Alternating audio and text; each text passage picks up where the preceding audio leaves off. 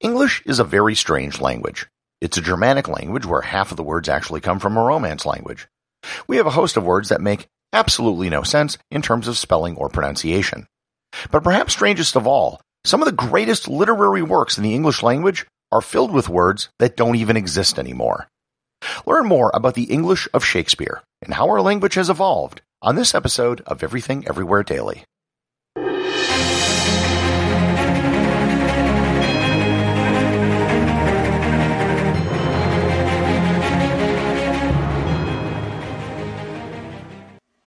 This episode is sponsored by ButcherBox.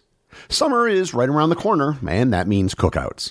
No matter what your preferred food is for a cookout or a barbecue, ButcherBox can help you make it the best. If you want to serve up some hamburgers, ButcherBox has grass-fed ground beef to make the perfect smash burger. Want to cook up some steaks? Well, ButcherBox has that too, with some of the best cuts of steak such as New York strip, ribeye, and filet mignon.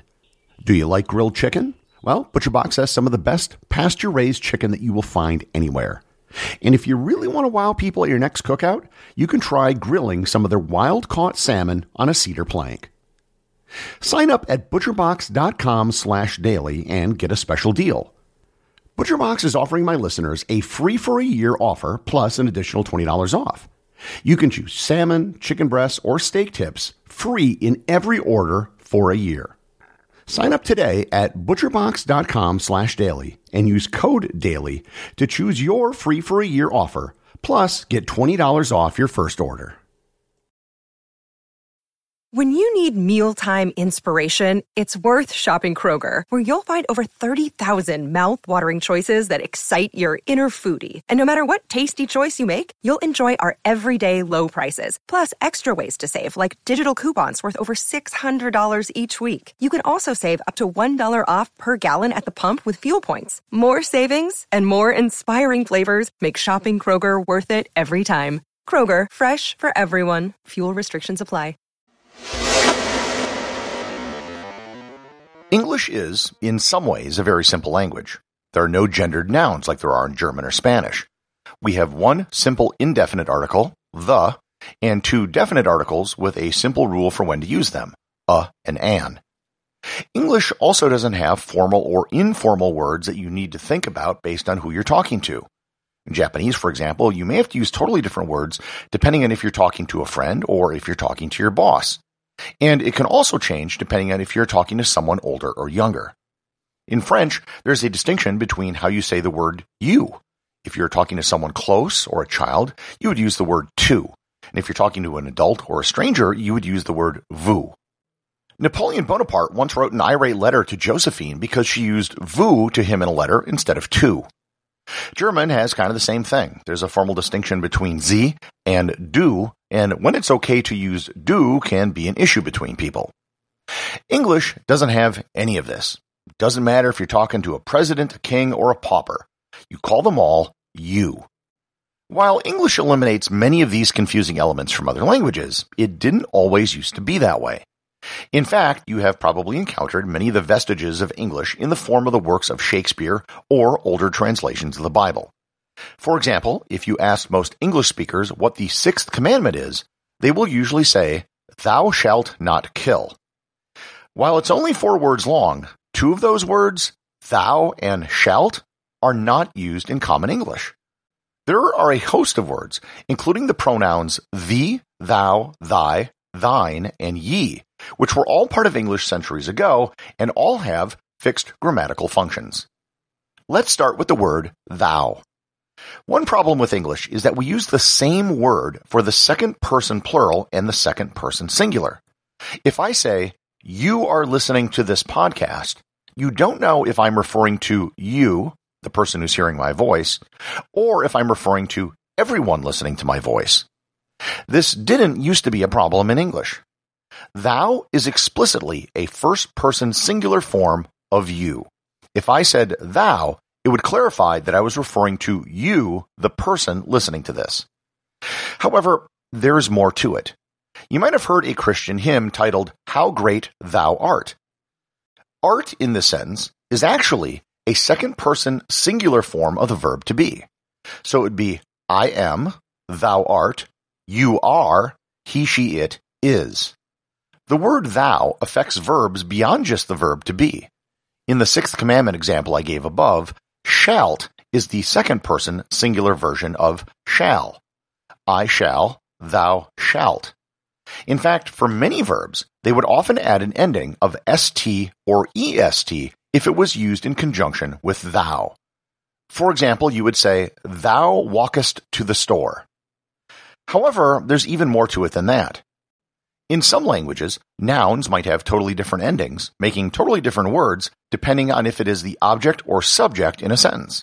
And this is why Latin is so confusing for people because the ending of the word will be totally different depending on its place in the sentence. In English, for the most part, we don't do that. However, we do do that for pronouns. For example, if I was to say, he threw the ball to her, that would be a perfectly fine sentence. But if I were to say, her threw the ball to he, that just doesn't sound right. In grammar, these are called nominative and accusative cases. Nominative words are the subject of a sentence, and these include I, he, she, it, and they, and back in the day, thou.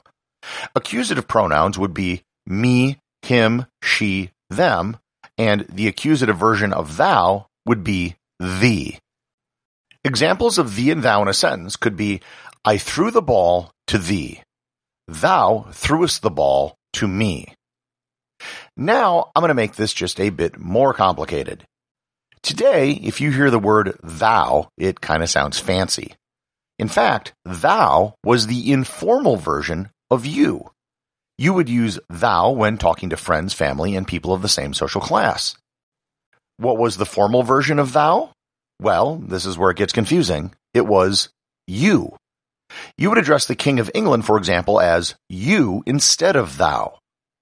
Finally, just to cap off discussion of thou, we have to address the possessive form, which is the word thine. This is used in the phrase, to thine own self be true, or I could say, thine car is blocking my driveway. So just to summarize, in Shakespearean English, the second person singular would be thou, thee, and thine. Thou art a podcast listener. I record a podcast for thee. You listen to this podcast on thine smartphone. Okay, so what about the second person plural? This too is different. If you are using it as the subject of a sentence, aka the nominative form, you would use the word ye. Ye is referring to a group of people that you are addressing. Examples you might have heard of include abandon hope, all ye who enter, or O ye of little faith. Here I need to make things even more confusing. Because back in Old English, before Shakespeare even, there was an additional letter in the English language called a thorn. The thorn symbol was pronounced the same as th. In Old English, it was written as kind of an elongated lowercase p. But when the printing presses started, they didn't have that character. So they used the letter y instead. So if you ever see a sign that says something like ye old shop, this use of ye is not the second person plural, but rather it's literally just the word the. So the sign would read, the old shop. Are you confused yet? Because I'm just getting started. The accusative form of ye, when used as the object of a sentence, is just the word that we're familiar with, you. The exact same word which was used in the formal version of the second person singular. The best example that uses both of these words comes from the King James Version of the Bible. Quote, And ye shall know the truth, and the truth shall set you free. Ye is the subject, and you is the object. So if you're ever wondering how we ended up using the word you for both singular and plural, now you can kind of see why. Having explained the confusion of the word you being both singular and plural, now I want to loop back to something I alluded to at the beginning of the episode.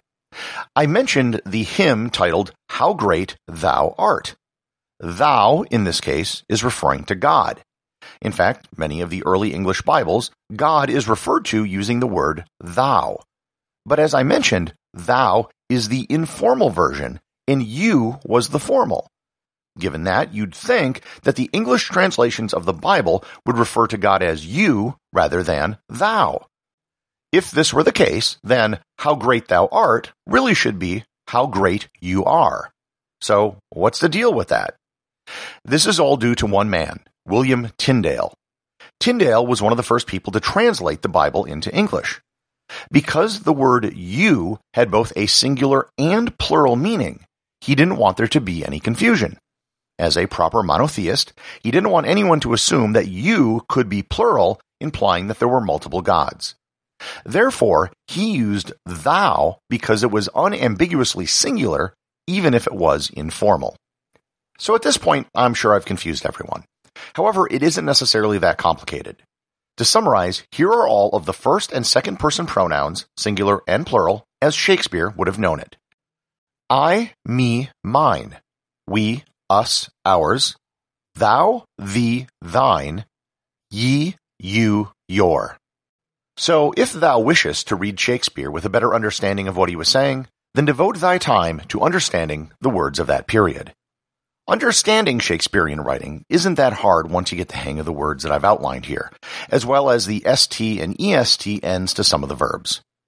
But I will say that even though modern English is less precise, just using you for everything is much less confusing. Everything Everywhere Daily is an Airwave Media podcast.